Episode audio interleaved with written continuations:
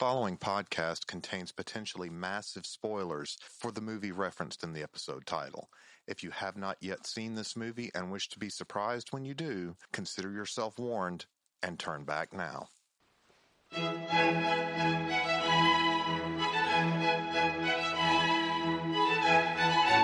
Hello and welcome to the inaugural episode of Schlock Till You Drop, where we will be taking an exploration into exploitation. I am your host, John Quick, and with me are your co hosts. Joseph Jones. Mario Sawyers. I gotta tell you, John, this is the only time in my entire life I've looked at a project and went, "What the fuck have I gotten myself into?" Th- this is Especially after watching this first movie. Oh, I will point out that I was originally going to do this as a feature on my website, and you guys agreed. no, no, no. Let's be real. You put out there like I'm going to do this I said, What do people think about this? and I jumped up and went, "This would be better if we do like a movie thing. Then you have a like non horror, like a non horror expert, which was me, because you know I, I I watch a lot of movies, but right. I like all of them. And I was like, this would be a good idea. That way you have the horror aspect and then a non horror aspect and you're looking at the same thing. And then you're like, all right. And then Joe's like, I want to come do. I was told there would be punch and pie. There's to no- be fair, pretty much anything that we do that fits into the category of schlock is going to have a horror element. It might just be the filmmaking, but it's going to have a horror element. this movie had a horror element. I I think it's the script though. yeah, it, it Well, was let's go ahead and let's let's, horrible for sure. let's just jump into it then. Oh. Our first movie that we are going to discuss is the 1988 yeah, I'll use the word classic. Sorority Babes and the Slimeball Bowl-O-Rama. This was released on Charles Band's Urban Classics as a limited theatrical release in the UK, believe it or not. It was later released on DVD by Full Moon Entertainment Cult Video and is currently on Blu ray as Full Moon Features. You can also find this if you are insane enough to want to, streaming on Amazon Video. Uh, the director on this was David DeCoteau. I hope I pronounced that right, and if not, after having to watch that movie, he can get over it. Oh, we're gonna bu- we're gonna butcher these names. It's gonna be great. Uh, starring the original Scream Queens, Michelle Bauer, Linnea Quigley, and Brinke Stevens. As a note, this is only one of two movies where all three of those original 80s Scream Queens appeared on screen together. The other being Nightmare Sisters, which we'll get to in a later episode. Really? I can say I've never seen it. Uh, this one also starred Andras Jones, Hal Havens, Robin Rochelle, and as the voice of the imp, Dukey Flyswatter. The budget on it was around $90,000. No one knows what the box office was, but I would imagine considerably less than $90,000. On Rotten Tomatoes, it's got a 40% audience rating, 4.6 out of 10 stars on IMDb. In a bowling alley from hell, there's only one way to score. There are no freshmen in the College of Love, and they're about to graduate to madcap mayhem when a sorority pank goes crazy. Out to steal a trophy from a local bowling alley, the kids accidentally unleash the imp, a sadistic little spirit with a diabolical sense of humor. He creates demons and loves sexy women. He's the original party animal, inviting you to come along and die laughing, just like everybody else. The sorority babes won't live through initiation, but don't blame that cute little killer. He's evil by nature and funny as hell, and even if you can't take a joke, it kills you. I would take it based on the synopsis that this was intended as a horror comedy. I think the comedy is a little more unintentional than perhaps what they had. Yeah, I felt like we laughed at a lot of the wrong places. So, my theory is that this was uh, originally intended to be a porn, and they just took all the fucking out, and this is what we have left. Is this uh, classic? and when you have a movie that within the first 30 minutes you have a scene of full frontal nudity with a song on the soundtrack being sex yeah i think that kind of fits with your, yeah, your uh, thought process uh, to be there. fair, Dakota, uh, DeCoteau uh, was a porn director before uh, he started this uh, his, his enterprise into uh, horror movies, and it shows. I mean, oh, that actually makes a lot more sense there. Yeah, It definitely shows. yeah, a lot of the framings of the scenes, a lot of the setups, a lot of the execution. yeah. I just kept expecting, like, you know, all right, this is the point where they're gonna just he's gonna have sex. No, they're just gonna move on to the next scene. No sex. Oh, I know what you're thinking. Joe, you must watch a lot of porn. Yes. Yes, I do. a lot. Well, the funny thing is, you know, it also broadcasts itself as a horror movie where horror, much like porn, has that money shot. They rob us of the money shot. Oh my There's- god. th- for a horror movie, this is virtually bloodless.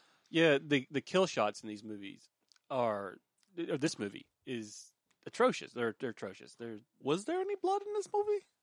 I mean, Uh, there's a little red paint on some faces. That's about the extent of it. And at the very end, when our heroes are, are after they've survived their encounter, there's a little bit of Karo syrup maybe on them. Oh, okay. I, I don't remember seeing. But that's any about blood. the extent of it. I mean, the kill scenes all happen off screen. Yeah, it was a cutaway. It, it felt like watching the these new horror movies that have been coming out, where you know you see where they're about to get ready to kill, and then they cut away, and then next thing you, you, Yeah, find you see the aftermath, right? Yeah, you see the Yeah, aftermath. You don't yeah. see the actual kill. I, I kind of missed that. I, that's why I love Friday the Thirteenth and all that. You see the kills. yeah, the Savini definitely uh, definitely upped the ante on it. The the sad thing is, this is 1988, and Savini was doing that back in the mid 70s. right. So it, it's really pretty horrible that. I mean, okay, the movie's made for ninety thousand dollars. I get it. They don't have a budget to do much of anything. Karo syrup's cheap. Mm. I mean, Evil Dead's budget was five hundred thousand basically by the time it was all said and done. Not that it started that way. They still had blood in that movie. They had gallons of blood in that movie. Yeah, but that movie also took like ten years to make, and they kept going back and forth on it or whatever. I'm just saying, man. Just a little Karo syrup, a little hamburger, put them together, throw them at the camera. No, no, I feel you. I, I understand. I'm right there with you, but I'm I, I mean, maybe this- I'm being a devil's advocate, and I'm I'm going on the side of the director for a second. It's like, okay, nine, I have ninety thousand dollars, give or take, to make a movie real quick. I want to make a quick buck, and I 12 want to work with an actress that I really, really like. This is true. The movie was filmed in 12 days, um, and he really wanted to work with Linnea Quigley. Yeah, I can see maybe uh, you're going to. And with what he was trying to do, I think a lot of it was. I don't think it was so much for the budget after watching that and thinking about it. I think these were actually choices that he made on how he wanted to present this movie. I Mm. think he's. I think maybe we're looking at it wrong, and I think maybe marketing people looked at it wrong and said, "Well, it's got an imp, it's got a demon in it. This is a horror movie." I don't think maybe it was ever intended to truly be a horror movie. If it was intended as a comedy, even a straight-to-video comedy, Actually maybe that's why there's sense, it makes yeah. it make a little more Well, sense. this movie was designed for USA Up All Night. I mean, True. that, that- this is that's where this movie deserves to live. Was USA up all night? Yeah, Happening? 1988, going Oh strong. wow, Yeah. yeah. So yeah, maybe was- the yeah. movie, maybe that's what he was. of course, at the time, it was USA Up All Night. I mean, oh yeah. But I Um, mean, we have we have the classics for an '80s B movie, '80s exploitation movie here. You've got the TNA, Mm. um, primarily in this movie from uh, uh, Michelle Bauer and Brinke Stevens. Fans of Linnea Quigley's performance in Return of the Living Dead. Sorry, she keeps her clothes on in this one. Barely. I mean, the whole time you you heard me. The whole time she was like walking around with that little uh, that Now, granted, that shirt that If she sneezed wrong, she's she would be flashing yeah. flashing the crowd, yes.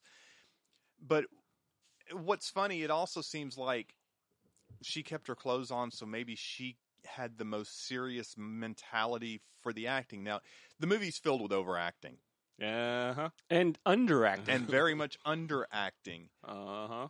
Their reaction to seeing a demon Oh, look, there's a demon. killed is, oh, I think she's dead. Yep, that's a dead demon.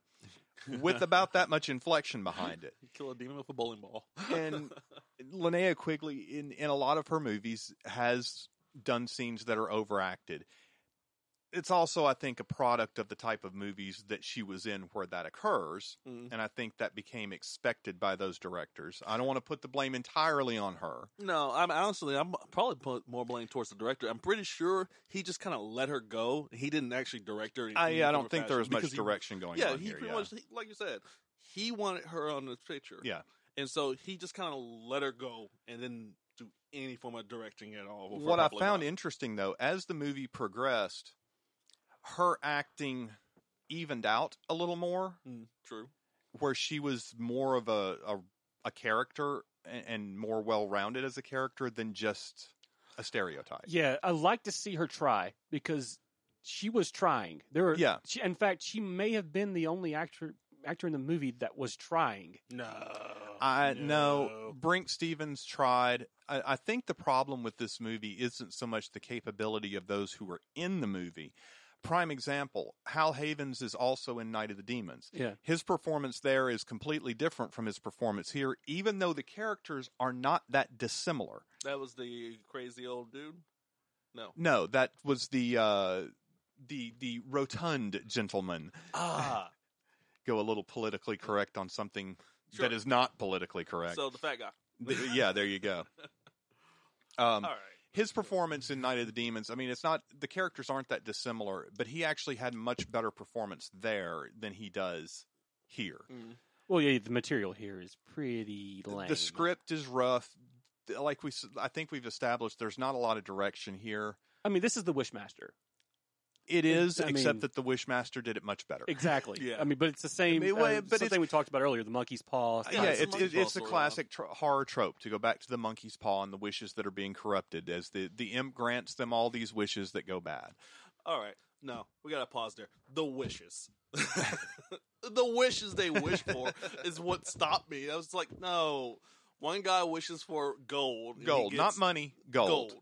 Yeah. All right. In the eighties, that I guess that's the first thought in the eighties as a teenager in the eighties. Yeah, I want gold, not cash. Yeah. Cold cash. Now this I is know. this is barely the '80s. yeah. This is 1988. Yeah, We're this talking. is- this is the No, this is this the is late ass 80s. end of the '80s. yeah. Yeah. The, but this movie, if you would have told me it was made in 1981, I would have believed you Yeah. because it's it, it reeks of Mhm. the early '80s Yeah. It very much style does. movies. Revenge of the Nerds style. Yeah. uh, very very Revenge of the Nerds, right? Yeah, Am I mean, wrong? when your your three protagonists are the the the schleppy guys. I mean, Urkel's on TV right now at this at this point, right? 1988, or we're very, or we're very close. That was That was nineties. Yeah, he's Urkel's getting ready to be on TV. But yeah, I mean, you've got the the, the nerdy guys with glasses. Uh, the one that's definitely a virgin, the one that might be a virgin, and then their their bellicose fat guy friend who's who's claims that he's been with women before, but you kind of wonder about that.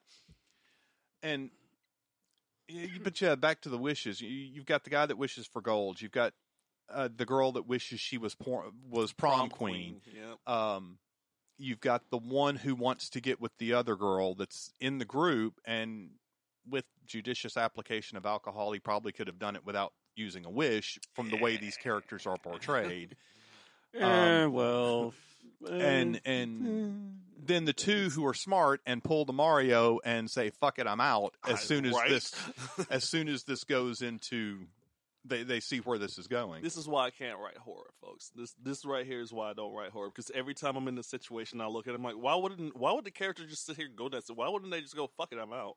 Just Yeah. that would end the horror movie. This is why I'm not a writer. This- yeah, I can't write stupid. uh, I do like to see kind of the rise of the badass chick here, right? Yes, I mean, we, and this was something we discussed during the movie. It is we are looking with this movie of the the pre Buffy TV Buffy Right. days, I should say, the pre TV Buffy days where the heroine was a badass chick. Up to this point in movies, and, and whether it is whether it was intended to be or not, this follows a slasher movie formula. right. True. So, up to this point in slasher movies, the heroine was the virginal, innocent girl. Here, the heroine is the badass, tough as nails, kick your ass as soon as look at you, chick. Yeah, I mean, she's robbing the mall when we're introduced to her. It- yeah, we're introduced to her robbing the mall, Poorly, but and yes. at the very end, what's what's her way of celebrating making an of alive? You're coming to my place. Right? Yeah, she grabs a guy. You know. Yeah, I mean, it- he he doesn't get the girl; she gets the guy. Yeah, I mean- exactly, and yeah, this is very much one of the precursors to the badass heroine, and that is I that is very interesting to see, especially for a movie from 1988. Right? True. Yeah, it's it's it's way ahead of the curve on this sort of thing. Which you know, in less than you know two or three years, you're going to see that become the norm. Yeah, exactly. The the old stereotype of the virginal girl will go the way of the wind, and you'll have these badass heroines, and we'll start to see women playing a larger role in instead of being a passive hero, they will become more active heroes. Yeah, I can see that. So you got the three wishes, and then you got the stereotype characters, sort of. Which I want to go ahead and point out now. This is one of the few horror movies where I was very happy there was no black characters in it. John immediately was like, "Well, there's the imp." I was like, "Nah, nah, nah." So I was happy on that. and it was uh, it was interesting to see uh, Buck Flower, the the character actor playing the janitor in this Okay. movie, been in dozens of other movies. Best character in the movie. I liked him. His, he always plays variations for the most part played variations on the same character and this was no exception but it's always a pleasure to see him on screen. And uh, i wish he was still around to continue making those appearances and honestly kind of making those kind of horror movies more fun. Right. Yeah, and seeing him, you know, fulfill the Obi Wan role here, right. the, the wise old guy who knows how to stop the demon, sort of sort Just of. randomly it just happens to be working there for 30 years in the same Well, I mean, alley. you get in a headlock, you kick his ass, and you put it in a box. right I mean- exactly and then you deflect his magic back into it but oh i don't know how to- i don't know anything about how to do that yet Uh, We gave up on that plan. Right. Uh, so let's look at this story wise. okay Aside from the fact that this movie followed almost every trope it could think to rip off from horror, yes it did what do we think of the story itself? I mean, It's a it- classic story. yeah, it's, it's, it's pretty cookie cutter. oh yeah No, I mean, uh, I, I, I seriously mean a classic sco- story. I mean, it is the monkey's paw. It is- Yes. basically, when you boil it down to the very, you know, you take out all the trappings of everything else. It's the story of, you know, you, be careful what you wish for. Right. yeah just the getting to the monkey's paw part was the issue i was kind of having to it because the rest of it was really bad fluff It- To Oh. be fair, any movie featuring something like you can't just. Well, I mean, I, gue- I suppose you could just make the monkey's paw, Mhm. but if you're trying to use that trope in a movie, you've got to encapsulate it in some kind of fluff. right Um, I mean, the, like for me, I am huge on character. There's not a whole lot of character development that goes on here. Now, most slasher movies don't give a lot of character development. Don't Yeah, there, but yeah, there is absolutely no growth. No one changes in this movie. Yeah, they're they're cannon fodder. The one thing that I did find of note, uh, are we're talking about our heroines here, uh, Linnea Quigley Spider and uh, Andras Jones's Calvin. They kind of form this relationship over the course of the movie. There is one scene where they're hiding in a bathroom Right. Yeah. and she suddenly starts giggling and mentions, you know, when we first met, the first thing you said to me was, "Hi, do you come here often?"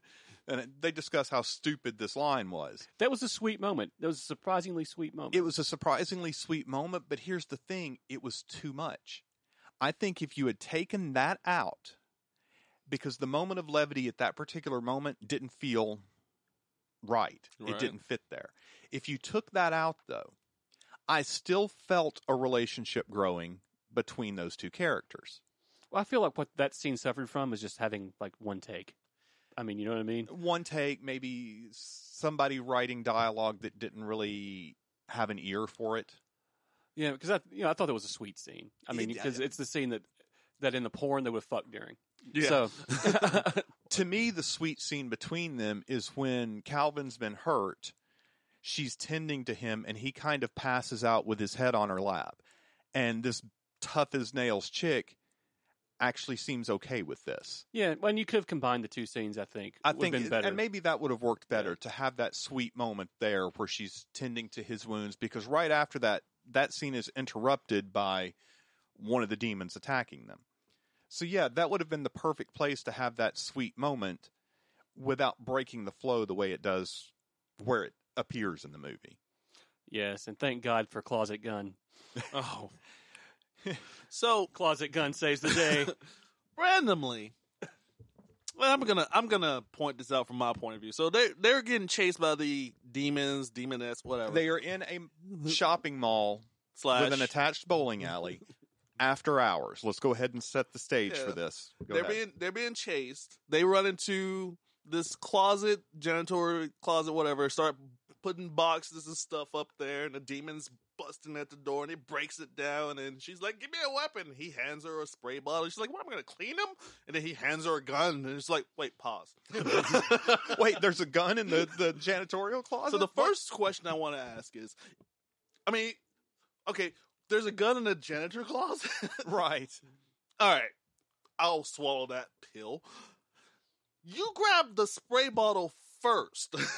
Uh, I think it was a broom. Yeah, Oh, yeah, the yeah, broom. yeah, you grab broom, the yeah. broom first instead of the gun that's beside said broom. Closet gun. Yeah. And of course, it's random gun, so it only has two bullets. Which we have telegraphed when she tells him, look for more bullets. As if she knew her next shot would be her Hey, last. bruh, bruh. Random gun's random. All right. I mean, you all play video games. You know, you find a random gun, it never comes with a full clip. hey, get off random gun's dick. This is true. This is true. When you do pick up a gun in a video game, you're lucky if it's got three bullets in it. guess. Of course. Then once they use the two bullets, they decide to set said gun down and run off to try to find some more weapons. And I'm just thinking, why put the gun down? Keep it just in case you find more bullets. Because you found a gun. Yeah, there's Yeah, some, there's you're gonna find random bullets. continuity errors do abound here, uh, such as they go to the snack bar to find knives. There's nothing here but this plastic shit, and in the next scene, she has a metal knife from yeah, because I asked Somewhere. You, 'cause I asked you, I was like, where'd she get the knife? And you're like, she got it from the scene before. I was like, no, she didn't. She Yeah. sat there and said the plastic scrap line. exactly. Uh, the hero being sorry it's so bad so the, the the woman when they have the knife and the woman the, the frankenstein bride busts open the door grabs the guy yanks him in the chick drops the knife she throws him back out grabs the knife. And uh, Yeah, closes I didn't door. want the hero. I wanted your weapon. Wait, what? Oh, yes, yes. The our next topic would have been direction. I think we've beaten that horse quite thoroughly. Uh, Yeah, there's old, not any. good old one take Dave, man. I gotta tell you. Yeah, Now, granted, he had 12 days, and he had to shoot this entire movie after hours. right. There's not a, a single daylight shot. Maybe The the, very very, last last, shot scene, in the yeah. in the parking lot. Very yeah. last scene in the parking lot. And that arguably, I mean, that's sun up. The mall still wouldn't be open. Right. Yeah. So, you know, it, he was still within his shooting allowance there. Uh, it, yeah, there's not a whole lot going on for direction here. For cinematography, I actually have to give it credit. And Mario, you pointed this out as we were watching it. There were a couple of shots in this that hinted at, okay, this guy might actually know how to frame a shot. Uh, Mm. Dude, I'm I'm I'm going to disagree. This movie was single, single, wide, single, single, wide. That was ninety nine percent of this movie. I agree that 99% of it was, but there were a couple there of were a shots. couple of points like the, there's the there's taffy one lady- establishing one establishing shot, right? Where We get to see the outside of the sorority house with, Yeah. the, with the random guys the walking. by. random guys talking about peanut butter We're a little Yeah. late in the game, but I should maybe point out for those who have not seen this movie, uh, spoilers. Um, oh yeah you should probably And- put a but then every other shot is either a wide or a single. That's it. Right. I'm not, and I'm not even started talking about it in that aspect. The way he about framed the shot I mean. itself. it. It, it's For example, the one that you pointed out was Yeah. when they discover mean, Taffy's body. Kevin Smith made his career on single, single, wide. Agreed. Yeah, I mean, this is not So exactly. don't, don't get me wrong. That is true. That is true.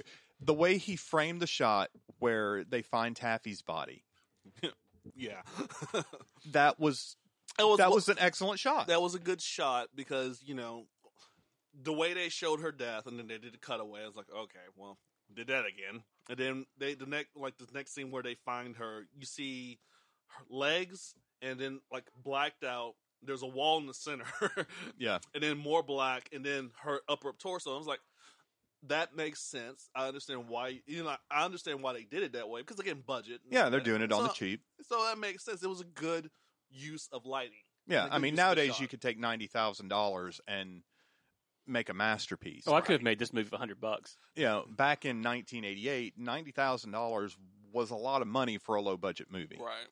Well, hundred bucks and an iPhone already own, right?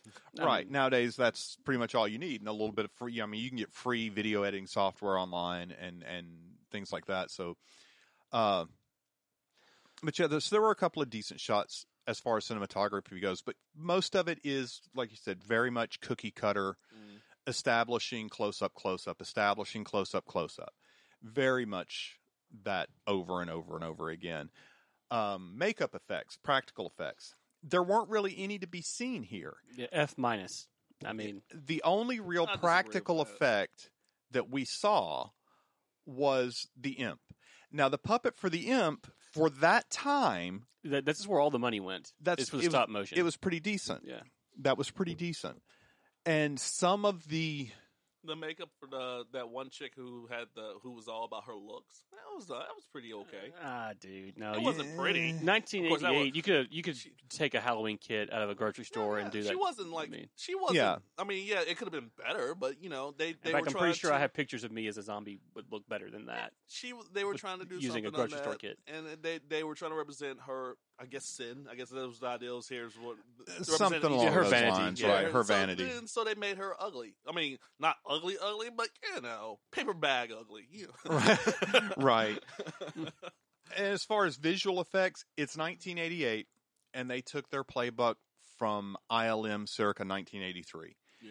A lot of rotoscoping, We a uh, lot of uh, saturation on the film to create different color tones. Uh, Doctor Who Dalek shots Yeah. from the 60s, Absolutely. regeneration scene from the 60s. Yeah, yeah, yeah. we yeah. have a lot of that on display here for the visual effects. Didn't even think about that until Joe said that. Yeah, yeah. It's Daleks. I was like, oh crap, that is. Yeah. It, so it's very much, but again, this is budget. yeah. That day and age, visual effects weren't cheap. That's very true. Uh, what is cheap is Karo syrup and food coloring, and Uh, and uh, goes, and a couple pounds of hamburger. That goes back to where we've discussed this. This was a very bloodless movie. Yeah, this is the heart of the splatterpunk era. You know, we are coming up, or at least the beginning of it. Right, we're at the very like. Definitely the upswing of it. me gore. That's what I want out of a movie like this. If you're not going to give me a decent script, Even if Hell, you're not going to give me visual effects, give me gore. even Hellraiser, which played very low key as far as the makeup and gore effects. When they had them, they made them impactful. That movie relied more on suspense and building tension than it did on gore. Well, right, but we know from the beginning of this movie that's not what this movie was about. Exactly. It, it it that's where I was going with this. This has a completely different tone. This had a splatter tone yes, to it. They are following the formula of a splatter movie, absolutely. almost to a T. And they neglected the one key component of it. The But splatter. again, if this was intended to be more of a comedy than a splatter movie, that decision makes a little more sense.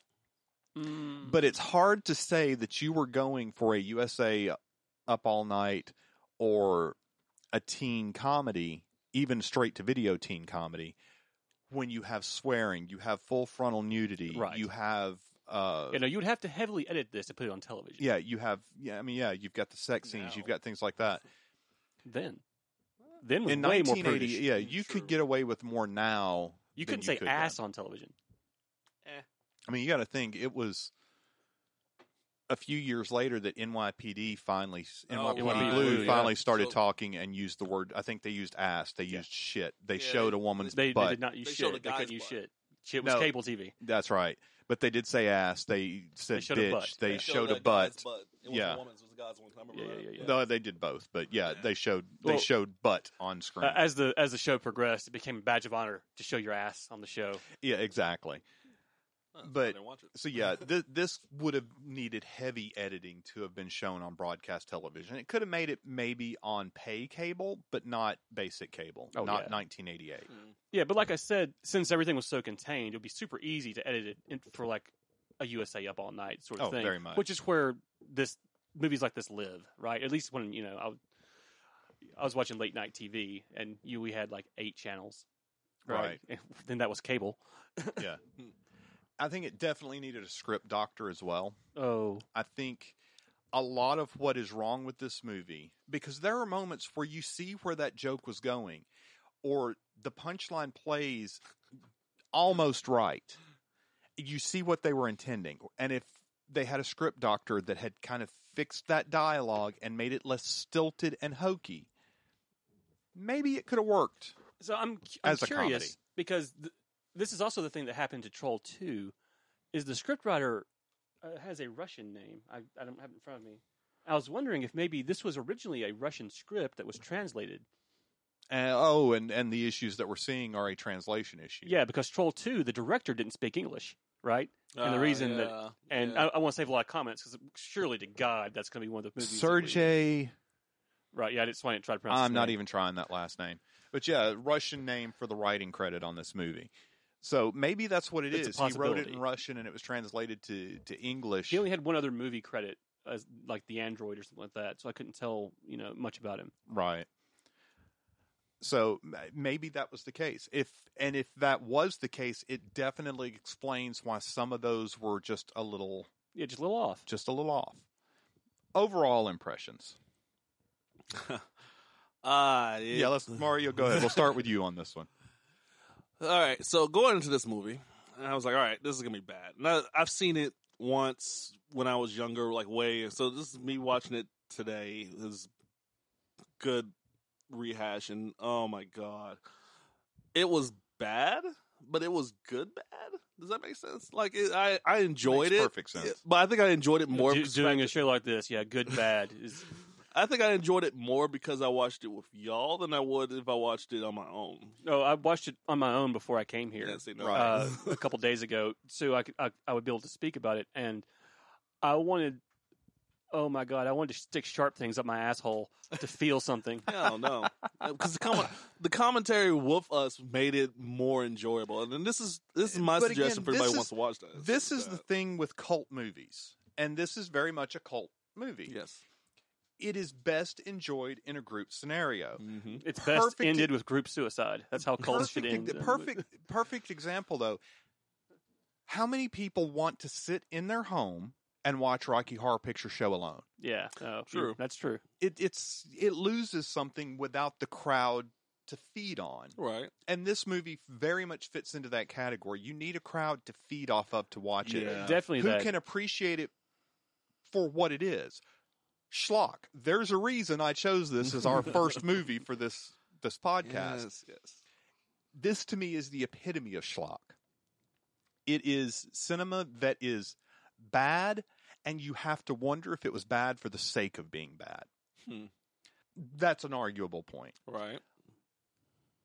my take on this I first saw this movie I was 13 14 years old found it in the video store I looked at that title. I'm 13 14 year old boy. Yeah this movie definitely appealed to me. And I was enthralled from start to finish.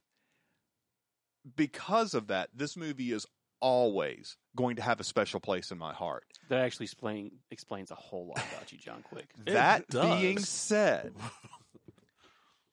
looking at it later, I have to agree. This is not a movie that I would sit and watch by myself at night anymore. Yeah. Because there's porn on the internet. Exactly. Whatever I pure, mean- whatever prurient interest I had in this movie as a 13, 14 year old boy, I can now find for free on the internet, should I so desire. Mhm. And much more Better. fulfilling. they don't cut the money shot. Um, you have to subscribe to get the money shot, but they don't cut it. it. It is it has good qualities to it. I personally think, and I am bracing for you two to tear me to shreds over this. Oh, here we go.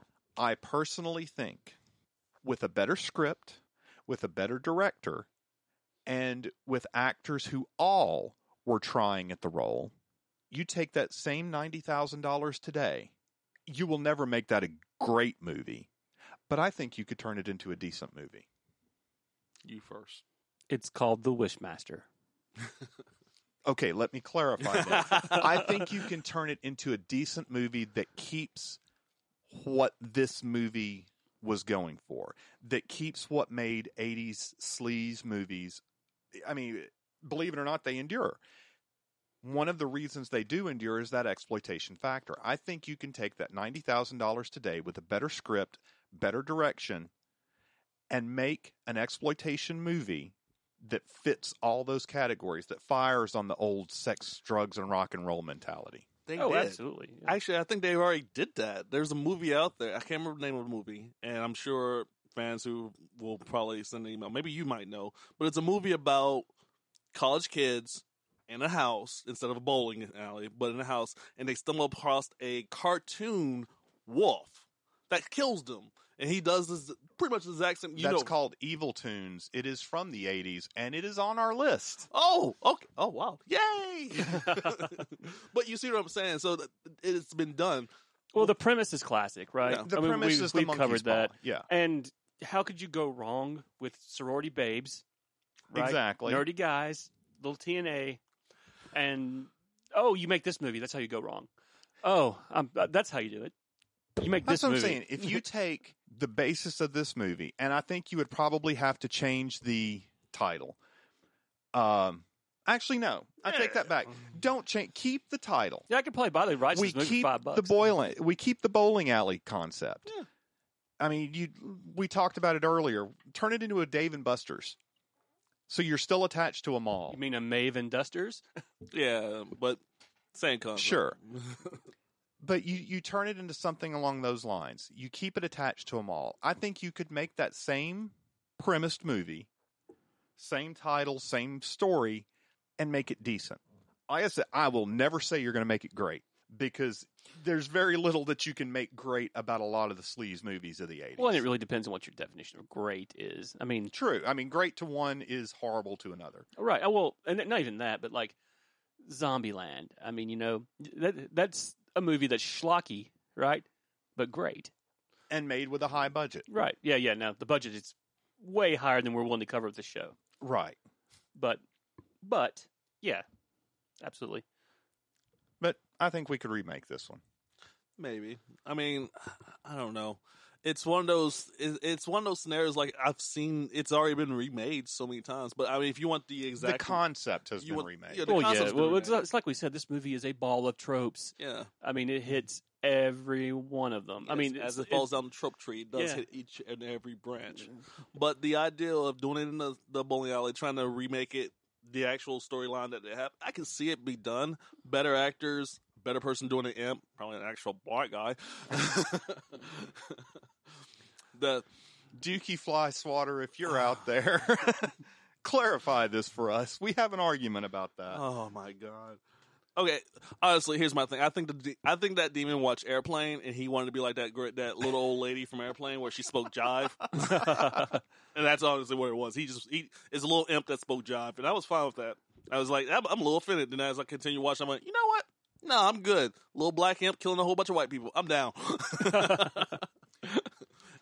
And see, there you go. That's how you remake. it. There you it- go. You make it racial, and then it becomes a funny horror movie. or, a topic of discussion on the internet that tears you to shreds. Yeah, one of the two. One of the two. All right. So, final word on this one. well, I feel like we should. Oh, go mind, ahead, Yeah, go I ahead. feel like we should have a rating system, right? Oh, we have. It is Oh. a three pronged rating system. Okay, So, here we go. here it is leave it as is because it's worth it, remake it and make a better movie out of it, or ignore it and let it fade into obscurity where it belongs. Huh. Mario? I think it could be. I, I would like to see it remade. Honestly, I would like to see someone someone with a little bit better hand at it than Mister David DeCoteau. Maybe someone who doesn't have as strong in the porn influence and have it remade. Maybe we'll get a Okay. better story off of that. Better All right. things. Joe? I'm going to say ignore it. It's this plot has been done. It And, has. over and over and over. We've seen it rise up in several other movies. It's a classic plot, and this attempt at its execution just did it kind of fell flat for me. So no, ignore it. and it comes down to me on this one. I did say that I think it could be remade into a decent movie. That being said, I would rather let this one fade into obscurity. As much as it hurts that 14 year old boy inside of me, I think this one's better left alone and, and just let it go away. All right. So if you stuck around through all of that uh, rambling gibberish that we just spewed out upon you, then you kind of have some idea of what's going to be going on in the future with this podcast. We do have a list. We have several movies that are on that list. However, you can feel free to shoot an email, leave a comment, whatever's your, your most favored way of communicating with people you've never met before on the internet. Well, try not to troll us, but just Yeah. if you do, be prepared that we may troll you back. Let us know if you've got anything you'd like to hear us tackle on here. Uh, it may already be on the list, but if enough people are screaming that they want to hear it, maybe we'll move it up the list a bit. Until then, thank you for listening. We'll see you in a couple of weeks when we take another exploration into exploitation on a brand new episode of Schlock Till You Drop. Have a great day.